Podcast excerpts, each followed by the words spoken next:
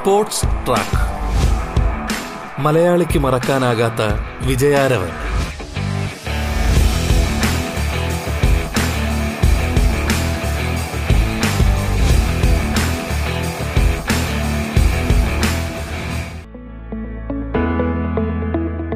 നമസ്കാരം പ്രിയ ശ്രോതാക്കളെ. സ്പോർട്സ് ട്രാക്കിലേക്ക് സ്വാഗതം. സ്പോർട്സ് ട്രാക്കിൽ നിങ്ങൾക്കൊപ്പം ഞാൻ ധന്യലക്ഷ്മി. ഇന്ത്യൻ അത്ലറ്റിക് ടീമിന്റെ മുഖ്യ പരിശീലകൻ രാധാകൃഷ്ണൻ നായരാണ് ഇത്തവണ സ്പോർട്സ് ട്രാക്കിൽ അതിഥിയായി ചേരുന്നത്. ഈ മാസം ടോക്കിയോ ഒളിമ്പിക്സിൽ പങ്കെടുക്കാൻ യാത്ര തിരിക്കുന്ന മലയാളികളടക്കമുള്ള ഇന്ത്യൻ അത്ലറ്റിക് ടീമിന്റെ മെഡൽ പ്രതീക്ഷകളെക്കുറിച്ചും പരിശീലനത്തെക്കുറിച്ചും തന്റെ കായിക ജീവിതത്തെക്കുറിച്ചും മനസ്സ് തുറക്കുകയാണ് ഇന്ത്യൻ അത്ലറ്റിക് ടീമിന്റെ മുഖ്യ പരിശീലകനായ രാധാകൃഷ്ണൻ നായർ. നമുക്ക് കേൾക്കാം അദ്ദേഹം അതിഥിയായി എത്തുന്ന സ്പോർട്സ് ട്രാക്ക് സ്വാഗതം സ്പോർട്സ് ട്രാക്കിലേക്ക്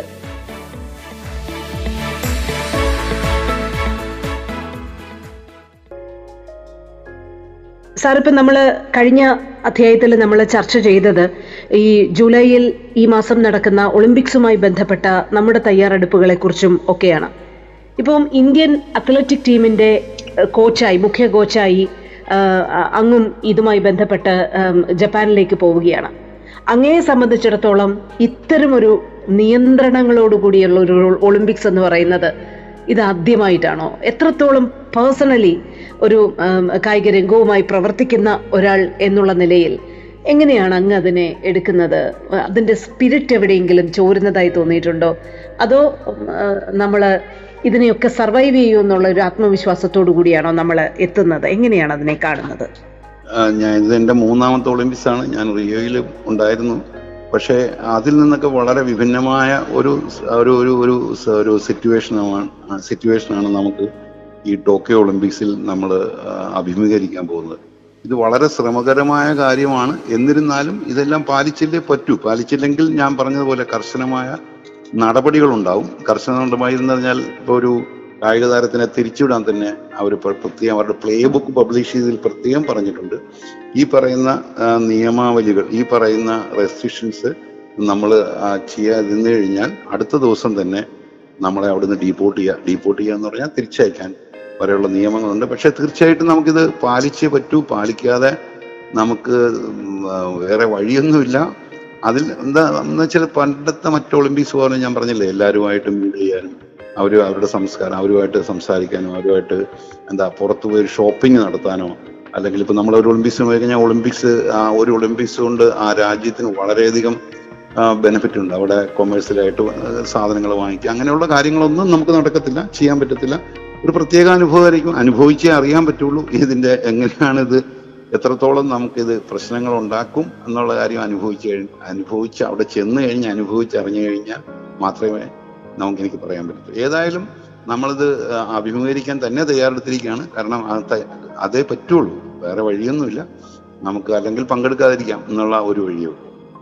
ഇപ്പോ നമ്മളെ സംബന്ധിച്ചിടത്തോളം ഒരു ഒളിമ്പിക്സ് വളരെ സുദീർഘമായി നീട്ടിവെക്കുക അല്ലെങ്കിൽ വളരെ കാലം നീട്ടിവെക്കുക എന്നൊക്കെ പറയുമ്പോൾ അതുമായി ബന്ധപ്പെട്ട് പ്രവർത്തിക്കുന്നവരെ സംബന്ധിച്ചിടത്തോളം വലിയ ശ്രമവും പരിശീലനവും അത്യധ്വാനവും അത്രയും നാൾ നീണ്ടു നിൽക്കുക എന്നുകൂടിയുണ്ട് അപ്പം അങ്ങയെ സംബന്ധിച്ചിടത്തോളം അല്ലെങ്കിൽ അങ്ങയുടെ ടീമിനെ സംബന്ധിച്ചിടത്തോളം വല്ലാത്ത ഒരു നീണ്ട കാത്തിരിപ്പാണോ ഉണ്ടായത്? ഇപ്പം ഒളിമ്പിക്സ് നടക്കുമോ എന്നുള്ള കാര്യത്തിൽ തന്നെ വലിയ അനിശ്ചിതത്വം നിങ്ങൾക്കുണ്ടായിരുന്നോ. അതെങ്ങനെയാണ് ആ ഒരു കാലഘട്ടത്തെ അതിന്റെ അതുമായി ബന്ധപ്പെട്ട അമിതമായ ഈ പ്രവർത്തനങ്ങളെയൊക്കെ അങ്ങ് വിലയിരുത്തുന്നത്.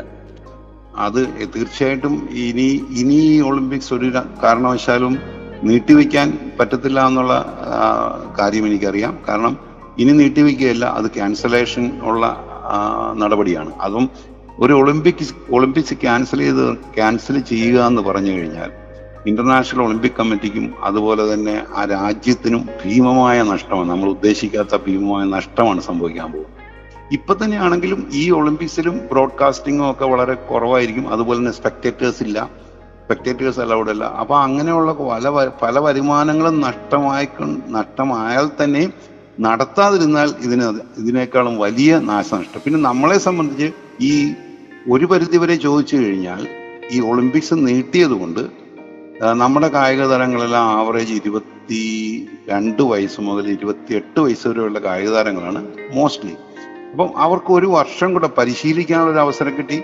വീണ്ടും കൂടുതൽ ആൾക്കാർക്ക് ക്വാളിഫൈ ചെയ്യാനുള്ള അവസരം കിട്ടി. അങ്ങനെ ചില ബെനിഫിറ്റ് ബെനഫിഷ്യൽ ആയിട്ടുള്ള സംഭവങ്ങളും നടന്നിട്ടുണ്ട് നമ്മളെ സംബന്ധിച്ച്. പക്ഷേ ഈ പെൻഡമിക്സ് ആയതുകൊണ്ട് ഈ പെൻഡമിക്സും നമ്മുടെ ഈ സർജും ഈ കോവിഡ് സർജ് വളരെ അധികമായി കഴിഞ്ഞ രണ്ട് മൂന്ന് മാസ കാലഘട്ടത്തിൽ അത് നമ്മളെ തീർച്ചയായിട്ടും കുറച്ച് തളർത്തിയിട്ടുണ്ട്. കാരണം നമ്മൾ പല മത്സരങ്ങളും ഈ ഏപ്രിൽ മെയ് ജൂൺ ജൂലൈ മാസം ജൂൺ മാസങ്ങൾ നടത്താനിരുന്നത് പലതും തന്നെ നടത്താൻ സാധിച്ചില്ല. പിന്നെ പുറത്ത് വിദേശ മത്സരങ്ങൾ പങ്കെടുക്കാൻ പോകാൻ സാധിച്ചില്ല. നമ്മുടെ രാജ്യത്തെ പല രാജ്യങ്ങളും ബാൻ ചെയ്തു. പ്രത്യേകിച്ച് യൂറോപ്യൻ രാജ്യങ്ങളിലായിരുന്നു ഏറ്റവും കൂടുതൽ മത്സരങ്ങൾ. അതിലൊന്നും നമുക്ക് പങ്കെടുക്കാൻ സാധിച്ചില്ല. അതിൽ നമുക്ക് കുറച്ച് ക്വാളിഫൈ ചെയ്യാനുള്ള അവസരങ്ങൾ നഷ്ടപ്പെട്ടു. രണ്ട് രീതിയിലും കുറെ ഒരു പരിധി വരെ കുറച്ച് നമുക്ക് ബെനിഫിഷ്യലുമായിരുന്നു കുറച്ച് ദോഷങ്ങളും ഉണ്ടായി. ആ, ഈ- ഒളിമ്പിക്സ് പോസ്റ്റ്പോൺ ചെയ്ത് കൊണ്ടും ഇങ്ങനെ ഒരു സിറ്റുവേഷൻ വന്നതുകൊണ്ടും. ഇപ്പൊ നമ്മളെ സംബന്ധിച്ചിടത്തോളം ഇപ്പൊ അങ്ങയുടെ ടീമിൽ വിസ്മയ അതുപോലെ തന്നെ നിരവധി ജസ്ന അങ്ങനെ നിരവധി മലയാളി താരങ്ങളുണ്ട്. എത്രത്തോളം ഉണ്ട് നമ്മുടെ അത്ലറ്റിക് ടീമിലെ മലയാളി സാന്നിധ്യം? അവരെ കുറിച്ചൊന്ന് പറയാമോ? ആ മലയാളി സാന്നിധ്യം എന്ന് പറഞ്ഞാൽ നമ്മളിപ്പം ഇരുപത്തേഴ് പേരുള്ളതിൽ ഏകദേശം പത്ത് പേര്. അപ്പൊ എത്ര ശതമാനമായെന്ന് താങ്കൾക്ക് മാഡത്തിന് തന്നെ കാൽക്കുലേറ്റ് ചെയ്യാൻ സാധിക്കും. ആ ഇരുപത്തേഴ് പേരിൽ ഏകദേശം ഒമ്പത് പേര് നമ്മളുടെ മലയാളികളാണ്. അതിപ്പം പേരുകൾ ഇപ്പം ഞാൻ പറയാൻ എനിക്ക് സാധിക്കത്തില്ല. കാരണം ഞങ്ങളുടെ സെലക്ഷൻ കമ്മിറ്റി ഫൈനലൈസ് ചെയ്യുന്ന ഇന്നാണ്. പക്ഷെ എന്നാലും ക്വാളിഫൈ ചെയ്തത് അനുസരിച്ച് ഏകദേശം ഒമ്പത് പത്ത് മലയാളി കായിക താരങ്ങൾ ഈ ഒളിമ്പിക്സ് അത്ലറ്റിക്സ് ആൻഡ് ഒളിമ്പിക്സ് ടീമിൽ ഉണ്ടായിരിക്കും. പക്ഷെ അത്ലറ്റിക്സിലാണ് ഏറ്റവും കൂടുതൽ മലയാളി കായിക താരങ്ങൾ. മറ്റ് മറ്റ് ഇവന്റുകളിലാകെ ഒന്ന് സാജൻ പ്രകാശ് സ്വിമ്മിങ്ങിൽ പിന്നെ ശ്രീജേഷ് ഹോക്കിയിൽ രണ്ട് കായിക താരങ്ങളെ മറ്റ് പതിനെട്ട് കായിക കായിക ഇനങ്ങളിൽ നിന്ന് രണ്ട് കായിക താരങ്ങൾ മാത്രമേ പങ്കെടുക്കുന്നുള്ളൂ. അപ്പം നമ്മളുടെ നല്ലൊരു ശതമാനമാണ് കാ- മലയാളി കായിക താരങ്ങളുടെ പങ്കാളിത്തം. പേരുകൾ പറയാൻ ക്ഷമിക്കണം. ഇന്ന് വൈകുന്നേരം കഴിഞ്ഞാണ് ഇന്റർവ്യൂ ഇരുന്നെങ്കിൽ ഞാൻ തീർച്ചയായിട്ടും പേരുകളും പറയണം പറഞ്ഞേനെ. പക്ഷേ ഏക- ഏകദേശം പത്ത് ഒമ്പത് പത്ത് കായിക താരങ്ങൾ അത്ലറ്റിക്സിൽ നിന്ന് മലയാളി കായിക താരങ്ങൾ പങ്കെടുക്കും. ഇപ്പം അങ്ങ് തന്നെ പറയുകയുണ്ടായി ജപ്പാനിലൊക്കെ കാണികളില്ലാതെ ഒളിമ്പിക്സ് നടക്കുന്നു എന്നുള്ളത്. അത് ആക്ച്വലി നമ്മുടെ കായിക താരങ്ങളെ സംബന്ധിച്ചിടത്തോളം ഒരു വളരെ അനുഗ്രഹമായ കാര്യമാണോ? അതോ അവർക്ക് പ്രഷർ ഇല്ലാതെ ഒരു പക്ഷേ മത്സരിക്കാനുള്ള ഒരു അവസരമായിട്ടാണോ? അതോ അവരുടെ ഒരു സ്പിരിറ്റ് കെടുത്തുന്ന തരത്തിലാണോ? എങ്ങനെയാണ് അത് കാണുന്നത്? പൂർണമായ കായിക കാണികളില്ല എന്നല്ല പല ഇവന്റുകളിലും ഏകദേശം അത്ലറ്റിക്സിൽ ഒരു അഞ്ച് ലക്ഷം കാണികളെങ്കിലും ഉണ്ടായിട്ടുണ്ട്. പതിനായിരം കാണികളെ അവർ അനുഭവി അനുവദിക്കുന്നുണ്ട്. പക്ഷേ ഈ പറഞ്ഞ വിദേശ കാണികളെ ഒന്നും അവർ അനുവദി അനുവദിക്കുന്നില്ല. അതും വളരെ ഞാൻ പറഞ്ഞില്ല ലിമിറ്റഡ് ആയിട്ട്. ഒരു അത്ലറ്റിക്സിന്റെ ഒരു പവിലിയനിൽ കുറഞ്ഞ അഞ്ച് ലക്ഷം പേരെങ്കിലും അത് വളരെ പാക്ക് പ്രത്യേകിച്ച് ജപ്പാനൊക്കെ വളരെ പാക്ഡ് ആയിരിക്കും. അത് രണ്ട് രീതിയിലും. പ്രഷർ ഉപരി നമ്മൾ സ്പെക്ടേറ്റേഴ്സ് എത്ര കൂടുതലുണ്ടോ അത് ഒരു ചിയറിങ് അപ്പം അത് അതൊരു വലിയൊരു അനുഭൂതിയാണ് അവർക്കുണ്ടാകുന്നത്. നമ്മുടെ കായികരങ്ങളെല്ലാം വളരെ എക്സ്പീരിയൻസ്ഡ് ആണ്. സ്പെക്ടേറ്റേഴ്സ് ഇല്ലാതിരിക്കുന്നത് ഒരു ഒരു പരിധിവരെ അത് നെഗറ്റീവ് എഫക്റ്റ് ആണ്.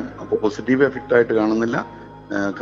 കാണികളുള്ളത് എപ്പോഴും അവരെ ചീർ ചെയ്യാനും ഒച്ചയും ബഹളവും ഒക്കെ ഉള്ള അത് നല്ലൊരു കുറച്ചുകൂടെ എന്താ പറയാ പെർഫോം ചെയ്യാനായിട്ട് കുറച്ചുകൂടെ ഒരു ഇത് കൊടുക്കുന്ന എൻകറേജ് ചെയ്യുന്ന ഒരു സിറ്റുവേഷനാണ് കൂടുതൽ കാണികളുള്ളത്. സ്പോർട്സ് ട്രാക്കിൽ ഇടവേള.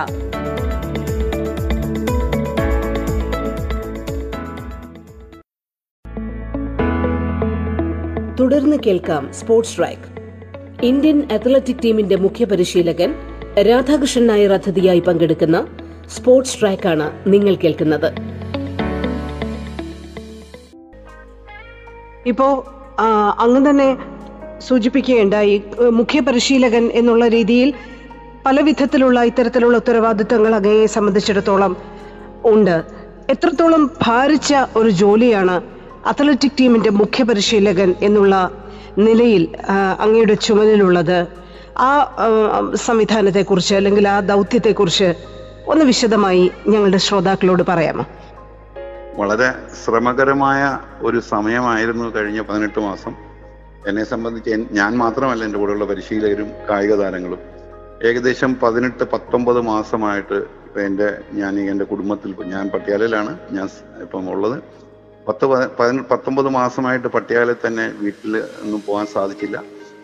കുടുംബമായിട്ട് ബന്ധപ്പെടാനോ കുടുംബമായിട്ട് ദിവസവും ടെലിഫോണിൽ കൂടെ ബന്ധപ്പെടുന്നുണ്ട്. പിന്നെ അങ്ങനെ കുടുംബമായിട്ട് സമയം ചെലവഴിക്കാനൊന്നും സാധിച്ചില്ല. അത് തീർച്ചയായിട്ടും ആ കുടുംബത്തിന്റെ ഒരു സപ്പോർട്ട് കൂടെയാണ് എനിക്ക് ഇവിടെ ഇത്ര സക്സസ്ഫുൾ ആയിട്ട് വിജയകരമായിട്ട് എന്റെ ജോലി ഇത് ഇരുപത്തിനാല് ഗുണം സെവൻ നമ്മുടെ ബി എസ് എൻ എല്ലിന്റെ കസ്റ്റമർ സർവീസ് പോലെയാണ് നമ്മൾ ജോലി ചെയ്തുകൊണ്ടിരിക്കുന്നത്. വളരെ വളരെ വളരെ ഭാരിച്ച ഞാൻ പറഞ്ഞില്ലേ ഇവരുടെ സുരക്ഷിതത്വം ഇവരുടെ പരിശീലനം ഇവരുടെ പരിശീലനത്തെ പറ്റി മോണിറ്ററിങ് അങ്ങനെ ഇവരുടെ ഭക്ഷണ രീതികളെ പറ്റി ഇവർക്ക് സയന്റിഫിക് സപ്പോർട്ട് ഇതെല്ലാം മുഖ്യ പരിശീലകന്റെ ഉത്തരവാദിത്തമാണ് ഇതെല്ലാം ഉറപ്പുവരുത്തുക എന്നുള്ളത്. പിന്നെ അതുപോലെ തന്നെ പരിക്കുകൾ പരിക്കുകൾ വന്നു കഴിഞ്ഞാൽ റീഹാബിലിറ്റേഷൻ അങ്ങനെ എല്ലാ രീതിയിലും നമ്മൾ ഇരുപത്തിനാല് മണിക്കൂർ എൻഗേജ് സ്ട്രെസ്ഡ് ആണ് വളരെയധികം സ്ട്രെസ്ഡ് ആണ്. പ്രത്യേകിച്ച് ഈ pandemic situation to us very great stress അവരെ മാനസികമായിട്ട് അവരുടെ മാനസിക പിരിമുറുക്കത്തിന് നമ്മൾ കൗൺസിലിങ്ങും അങ്ങനെ പല കാര്യങ്ങളും. വളരെ ബുദ്ധിമുട്ടി വളരെ ശ്രമകരമായ ഒരു ജോലിയാണ് ചീഫ് കോച്ചിന്റെ. നമുക്ക് ഒരു പരിശീലനേക്കാളും ഏകദേശം പത്തിരട്ടി ഉത്തരവാദിത്തങ്ങളാണ് മുഖ്യ പരിശീലനമുള്ളത്. ബുദ്ധിമുട്ടാണ്. എന്നാലും ഞാനിത് ഞാനിത് എനിക്ക് എൻജോയ് ചെയ്യാൻ സാധിക്കുന്നു. എന്താണോ എനിക്കറിയില്ല. മേ ബി ഫാനറ്റിസം തീർച്ചയായിട്ടും പിന്നെ ഇത് ഞാൻ എൻജോയ് ചെയ്യുന്നു. ഇങ്ങനെ വളരെ ഇരുപത്തിനാല് മണിക്കൂറും ഈ കായിക താരങ്ങളും പരിശീലകരും മറ്റവരുടെ കാര്യങ്ങളുമായിട്ട് എൻഗേജ് ചെയ്ത് പോകുമ്പം ദിവസങ്ങൾ പോകുന്ന അറിയുന്നില്ല. വളരെ ഫാസ്റ്റ് ആയിട്ടാണ് പോകുന്നത്. ഇന്ന് ഇപ്പൊ ഞായറാഴ്ചയാണ് ഒരു പെട്ടെന്ന് തന്നെ അടുത്ത ഞായറാഴ്ച വരും. അങ്ങനെ ദിവസങ്ങൾ അങ്ങനെ വളരെ ഫാസ്റ്റ് ആയിട്ട് പോയിക്കൊണ്ടിരിക്കുകയാണ്. കാരണം ഒത്തിരി അധികം ചെയ്തു തീർക്കാനുള്ള സമയക്കുറവുണ്ടായിരിക്കാം ചിലപ്പോൾ ഈ ദിവസം ദിവസങ്ങൾ വളരെ ഫാസ്റ്റ് ആയിക്കൊണ്ട് വളരെ ബുദ്ധിമുട്ടുള്ള ഒരു ശ്രമകരമായ ഒരു ജോലിയാണ് പക്ഷേ ഉത്തരവാദിത്തങ്ങൾ തീർച്ചയായിട്ടും നമുക്ക് ചെയ്തല്ലേ പറ്റൂ. അല്ലെങ്കിൽ ഇതിൽ ഇതിന് മുതിരരായിരുന്നു. മുതിര ഇതിലേക്ക് വന്നു ചേരാമായിരുന്നു. ഇത് വളരെ ബുദ്ധിമുട്ടുള്ള ജോലിയാണ്. എല്ലാവർക്കും അതങ്ങനെ ഇതുമായിട്ട് യോജിച്ചു പോകാൻ പറ്റുമോ എന്ന് എനിക്ക് തോന്നുന്നില്ല. പ്രത്യേകിച്ച് കുടുംബമായിട്ടുള്ള ബന്ധം വളരെ സീറോ ആണ്. വളരെ ഒട്ടും തന്നെ ഇല്ല എന്ന് പറയാം. ദിവസവും ഭാര്യയും മക്കളെയൊക്കെ ടെലിഫോണിൽ കൂടെ സംസാരിക്കുന്നതല്ലാതെ പിന്നെ നമുക്ക് അവരുടെ വീട്ടിൽ പോയിട്ട് രണ്ടു ദിവസം അവരുടെ കൂടെ ഒക്കെ താമസിക്കാൻ ഒക്കെ ഉള്ള സൗകര്യങ്ങളെ കുറവാണ്. അത് മാത്രം മറ്റു സുഹൃത്തുക്കളും നമുക്ക് നാട്ടിലൊക്കെ ഒത്തിരി സുഹൃത്തുക്കളുണ്ട്. അവരുമായിട്ട് വളരെ ഇങ്ങനെ ടെലിഫോണിക്കലിയുള്ള സംഭാഷണങ്ങൾ മാത്രമേ ഉള്ളൂ. അത് സോഷ്യൽ ലൈഫ് കംപ്ലീറ്റ്ലി കട്ടായി പോയി എന്ന് ചിലപ്പം തോന്നാറുണ്ട്. എന്നാലും ഈ ഒരു ഓഗസ്റ്റ് എട്ട് കഴിഞ്ഞ് വീണ്ടും അതൊക്കെ കെട്ടിപ്പടുക്കാമെന്ന് വിശ്വസിക്കുന്നു. ഇപ്പോൾ അങ്ങയെ സംബന്ധിച്ചിടത്തോളം വിശദമായ ചില ചോദ്യങ്ങളുണ്ട്. എങ്കിൽ പോലും ചോദിക്കാനുള്ളത് ഇപ്പോൾ ഈ ഒളിമ്പിക്സുമായി ബന്ധപ്പെട്ട് അങ്ങ് പ്രവർത്തിക്കുമ്പോൾ അല്ലെങ്കിൽ അതുമായി ബന്ധപ്പെട്ട കാലത്ത് മുഖ്യ പരിശീലകനാകുമ്പോൾ അങ്ങയുടെ മേൽ വലിയ സമ്മർദ്ദമുണ്ടോ? പ്രഷറുണ്ടോ? അതായത് അത്ലറ്റിക്സിൽ ഇത്തവണ മെഡൽ നേടി തിരിച്ചു വരണം എന്നുള്ള ഒരു വല്ലാത്ത ദൃഢനിശ്ചയം പ്രഷർ ഇതൊക്കെ അങ്ങയുടെ മുകളിലുണ്ടോ? തീർച്ചയായിട്ടും. നമ്മളുടെ മുകളിൽ മീഡിയ ആയിക്കോട്ടെ ഗവൺമെന്റ് ആയിക്കോട്ടെ നമ്മൾ ഫെഡറേഷൻ ആയിക്കോട്ടെ നമുക്ക് ഞാനതിന് നമ്മളുടെ പ്രകടനത്തിന്റെ പൂർണ ഉത്തരവാദിത്വം എന്റെ എന്റെ മുകളിലാണ്. അപ്പം അത് നമ്മൾ അവർ ഈ പ്രകടനം മോശമായാൽ തീർച്ചയായിട്ടും നമുക്ക് അതിനുള്ള ഉത്തരങ്ങൾ കൊടുക്കേണ്ട കൊടുക്കേണ്ടി വരും. ഇപ്പം പ്രസിന്റെ കോളുകൾ ഞാൻ എടുക്കാറില്ല. എന്റെ വളരെയധികം മീഡിയ സുഹൃത്തുക്കളൊക്കെ ഉണ്ട്. പക്ഷെ എടുക്കാൻ പറ്റാത്തതിന്റെ കാര്യം നമ്മളിപ്പം ഒക്കെ സംസാരിച്ചു കഴിഞ്ഞാൽ അത് ചിലപ്പം വഷളാകാൻ സാധ്യതയുണ്ട്. അതുകൊണ്ട് പ്രസ് മീഡിയ ആയിക്കോട്ടെ പബ്ലിക് ആയിക്കോട്ടെ പബ്ലിക് മീഡിയ പബ്ലിക് പിന്നെ എന്താ പറയുക ഗവൺമെന്റ് നമ്മുടെ ഓൺ ഫെഡറേഷൻ ഇവരൊക്കെ നമ്മൾ നല്ലൊരു പ്രകടനമാണ് കാഴ്ചവെക്കുന്നത്. അങ്ങനെ ഒരു പ്രകടനം കാഴ്ചവെക്കാതിരിക്കാൻ അത് അതൊരു സ്ട്രെസ്സാണ് അതൊരു പ്രഷറാണ് അത് നമുക്കൊരു സ്ട്രെസ് തരുന്നുണ്ട്. കാരണം നമ്മൾ എങ്ങനെയാകും? ഒരു ഒരു ഒരു കുട്ടിക്ക് ഒരു പരിക്ക് പറ്റിക്കഴിഞ്ഞാൽ തീർച്ചയായിട്ടും നമ്മൾ വിചാരിക്കും ഇനിയിപ്പോൾ എന്താണ്? അങ്ങനെയുള്ള ചിന്തകളും നമ്മളെ ഒത്തിരി അലട്ടുന്നുണ്ട്. തീർച്ചയായിട്ടും പ്രഷർ ഒത്തിരി ഉണ്ട്. ആ പ്രഷറിൽ തന്നെയാണ് ജോലി ഉണ്ട് അത് സക്സസ്ഫുൾ ആയി കഴിഞ്ഞാൽ തീർച്ചയായിട്ടും അത് പ്രഷറിൽ ഒരു പ്ലഷറായിട്ട് മാറും. അതേ എനിക്ക് പറയാനുള്ളൂ. ഇപ്പോൾ അങ്ങയെ സംബന്ധിച്ചിടത്തോളം ഈ കായിക രംഗത്തേക്ക് ഇന്ത്യയുടെ മുഖ്യ പരിശീലകൻ എന്നൊക്കെ പറയുമ്പോൾ അതൊരു വലിയ ഉത്തരവാദിത്വമാണ് വലിയ പോസ്റ്റാണ്.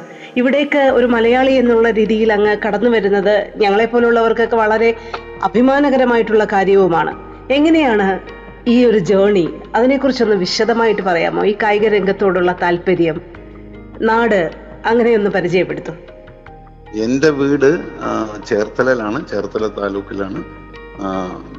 ഞാൻ ജനിച്ചതും വളർന്നതും ഒക്കെ അവിടെ തന്നെയാണ്. പിന്നെ ഒരു ഇരുപത് വർഷത്തോളം ഞാൻ ഇന്ത്യൻ വ്യോമസേനയിൽ ജോലി ചെയ്തിരുന്നു. ഞാൻ അവിടെ ഇന്ത്യൻ വ്യോമസേനയിലും പരിശീലകനായിരുന്നു. അതിനുശേഷം കേരള ഗവൺമെന്റിൽ കേരള സ്റ്റേറ്റ് സ്പോർട്സ് കൗൺസിലും പണി പരിശീലകനായിട്ട് കുറച്ചധികം നാൾ ജോലി ചെയ്യുന്നു. ഇതിനിടയിൽ ഐക്യരാഷ്ട്ര സംഘടനയിൽ ഒരു അഞ്ച് വർഷം ഒരു വോളണ്ടിയറായിട്ട് സ്പോർട്സ് വോളണ്ടിയറായിട്ട് ജോലി ചെയ്യാൻ സാധിച്ചു. അങ്ങനെ കുറച്ച് എക്സ്പീരിയൻസ് എല്ലാ സ്ഥലത്തും ഉണ്ട്. അങ്ങനെ ഞാൻ ഇതിനു മുമ്പും ആയിരത്തി തൊള്ളായിരത്തി തൊണ്ണൂറ്റി രണ്ട് മുതൽ തൊണ്ണൂറ്റിയേഴ് വരെ ഇന്ത്യൻ ടീമിലെ ത്രോസിന്റെ പരിശീലകനായിരുന്നു. അത് കഴിഞ്ഞ ഒരു പതിനാറ് വർഷത്തേക്ക് ഞാൻ ഇങ്ങോട്ട് തിരിഞ്ഞു നോക്കിയിട്ടില്ല. അത് കഴിഞ്ഞ് രണ്ടായിരത്തി പതിമൂന്നിലാണ് ഞാൻ വീണ്ടും ഇന്ത്യൻ ടീമിന്റെ ഡെപ്യൂട്ടി ചീഫ് നാഷണൽ കോച്ചായിട്ട് നിയമിതനാകുന്നത്. അപ്പം എന്റെ എക്സ്പീരിയൻസിനെ കണക്കൂട്ടിയായിരിക്കുമോ അതോ ഞാൻ പിന്നെ വളരെയധികം പരിശീലന രംഗത്ത് പല കോഴ്സുകളും അങ്ങനെ ഉയർന്ന നിലയിൽ വേൾഡ് അന്തർദേശീയ ഫെഡറേഷന്റെ കീഴിൽ പല കോഴ്സുകളും ഞാൻ ചെയ്തിട്ടുണ്ട്. അതായിരിക്കാം എന്നെ ഈ ഡെപ്യൂട്ടി ചീഫ് കോച്ചായിട്ട് ഇൻവൈറ്റ് ചെയ്ത് രണ്ടായിരത്തി പതിമൂന്ന് ഓഗസ്റ്റ് ഇരുപത്തഞ്ചാം തീയതി ഞാൻ ജോയിൻ ചെയ്തു. അത് കഴിഞ്ഞ് രണ്ടായിരത്തി ഇരുപത് ജൂലൈ ഒന്നാം തീയതിയാണ് എന്നെ ചീഫ് കോച്ചായിട്ട് നിയമിച്ചത്. എന്താണ് എന്ത് ഏത് രീതിയിലാണ് ഞാൻ എനിക്ക് തന്നെ അറിയില്ല എങ്ങനെ ഇവിടെ എത്തി എന്നുള്ളത്. എന്റെ താല്പര്യമായിരിക്കാം. പിന്നെ എന്റെ എന്താ പറയാ ഈ കോച്ചിങ് രംഗത്തെ വിദ്യാഭ്യാസ യോഗ്യതയായിരിക്കാം. എന്റെ കോച്ചിങ് രംഗത്തെ പരിചയമായിരിക്കാം. എന്താണോ എന്നെ ഇങ്ങോട്ട് എത്തിച്ചതെന്ന് എനിക്കറിയില്ല. ഏതായാലും ആദ്യത്തെ മലയാളിയാണ് ഇന്ത്യൻ ടീമിന്റെ ചീഫ് കോച്ചായിട്ട് കഴിഞ്ഞ ദശകങ്ങളായിട്ട് ഇത് പല ഈ നോർത്ത് ഇന്ത്യൻസിന്റെ ആയിരുന്നു. അപ്പൊ ആദ്യത്തെ മലയാളിയാണ്. അങ്ങനെ എനിക്കൊരു അഭിമാനമുണ്ട് നിങ്ങൾ നിങ്ങളുടെ കൂട്ട് തന്നെ. ആ ഒരു ഒരു ഇതിലാണ് വളരെ ഭംഗിയായിട്ട് തന്നെ ഇതിന്റെ കാര്യങ്ങൾ കൊണ്ടുപോകണമെന്നുള്ളത് എനിക്കൊരു ഒരു ഒരു ദൃഢനിശ്ചയം എടുത്തിരിക്കുന്നത്. അങ്ങനെയാണ് ഇതിൽ കൂടുതൽ ഇൻവോൾവ് ചെയ്യാൻ സാധിച്ചിരിക്കുന്നത്. ഇപ്പം കുടുംബം അതിനെ അതിനെക്കുറിച്ച് അങ്ങ് പറഞ്ഞില്ല കുടുംബത്തെക്കുറിച്ച്. കുറിച്ച് ഞാൻ എന്റെ കുടുംബത്തെ എന്റെ ഭാര്യ ഒരു അന്താരാഷ്ട്ര കായികത അത്ലറ്റുമാണ് പിന്നെ കായിക പരിശീലകയാണ്. ഇന്ത്യൻ റെയിൽവേസിലാണ് ജോലി ചെയ്യുന്നത്. പിന്നെ ഇന്ത്യൻ റെയിൽവേസിൽ എറണാകുളത്ത് സീനിയർ സെക്ഷൻ ഓഫീസറാണ്. ചീഫ് സോറി ചീഫ് ഓഫീസ് സൂപ്രണ്ടാണ് ഈ ജൂലൈ മുപ്പത്തൊന്നിന് റിട്ടയർ ആകുകയാണ് സർവീസിൽ നിന്ന്. അന്തർദേശീയ നിലത്തിൽ കായിക മത്സരങ്ങളിൽ പങ്കെടുത്തിട്ടുണ്ട്. പരിശീലകാണ് റെയിൽവേയുടെ. പിന്നെ എനിക്ക് രണ്ട് മക്കളാണ് പേര് പറഞ്ഞില്ല. അപ്പോഴും? നിർമ്മല രാധാകൃഷ്ണൻ എന്നാണ് പേര്. ശരി. പിന്നെ രണ്ട് ആയിരത്തി തൊള്ളായിരത്തി എൺപത്തി മൂന്ന് ഏഷ്യൻ ചാമ്പ്യൻഷിപ്പിനും ആയിരത്തി തൊള്ളായിരത്തി എൺപത്തി ആറ് വേൾഡ് ക്രോസ് കൺട്രിയിലും ഇന്ത്യയെ പ്രതിനിധീകരിച്ചിട്ടുണ്ട്. പിന്നെ നിർമ്മല എന്നാണ് പേര്. ഞങ്ങൾ കുടുംബത്തിൽ തന്നെ താമസം രണ്ട് ആൺമക്കളാണ് മൂത്ത മകൻ അസിസ്റ്റന്റ് ഡയറക്ടർ ഓഫ് ഫിസിക്കൽ എഡ്യൂക്കേഷനാണ്. എൻ ഐ ടി തിരുച്ചിറപ്പള്ളിയിൽ ഇവിടെ N I T national institute of ടെക്നോളജിയിൽ സ്പോർട്സ് തലത്തിൽ തന്നെയാണ് രണ്ട് മക്കളും. മൂത്ത മകൻ മൂത്ത മകനും രണ്ടാമത്തെ മകൻ ഇപ്പം മാസ്റ്റർ ഡിഗ്രി ചെയ്യുന്നു. എൽ എൻ സി പി ട്രിവാൻഡ്രത്ത് ഫിസിക്കൽ എഡ്യൂക്കേഷനിൽ. മൂത്ത ഞാൻ പറഞ്ഞില്ല മൂത്തയാൾ assistant director assistant director of physical എഡ്യൂക്കേഷനാണ്. ട്രിച്ചിയിൽ. ഒരു മൂത്ത മകൻ വിവാഹം കഴിഞ്ഞു. മകൾ മരുമകൾ നാഗ്പൂർ ജോലി ചെയ്യുന്നു. ഈ ground water earth research development ബോർഡിൽ സയന്റിസ്റ്റാണ്. ഇതാണ് കുടുംബം. ഇളയമാൻ പഠിക്കുന്നു എൽ എൻ സി പി വേണ്ടത് നിങ്ങൾ ഇതുവരെ കേട്ടത് sports track. Indian athletic team മുഖ്യ പരിശീലകൻ ശ്രീ രാധാകൃഷ്ണൻ നായരാണ് അതിഥിയായി പങ്കുചേർന്നത്. ഈ അഭിമുഖത്തിന്റെ തുടർഭാഗം നാളെ ഇതേ സമയം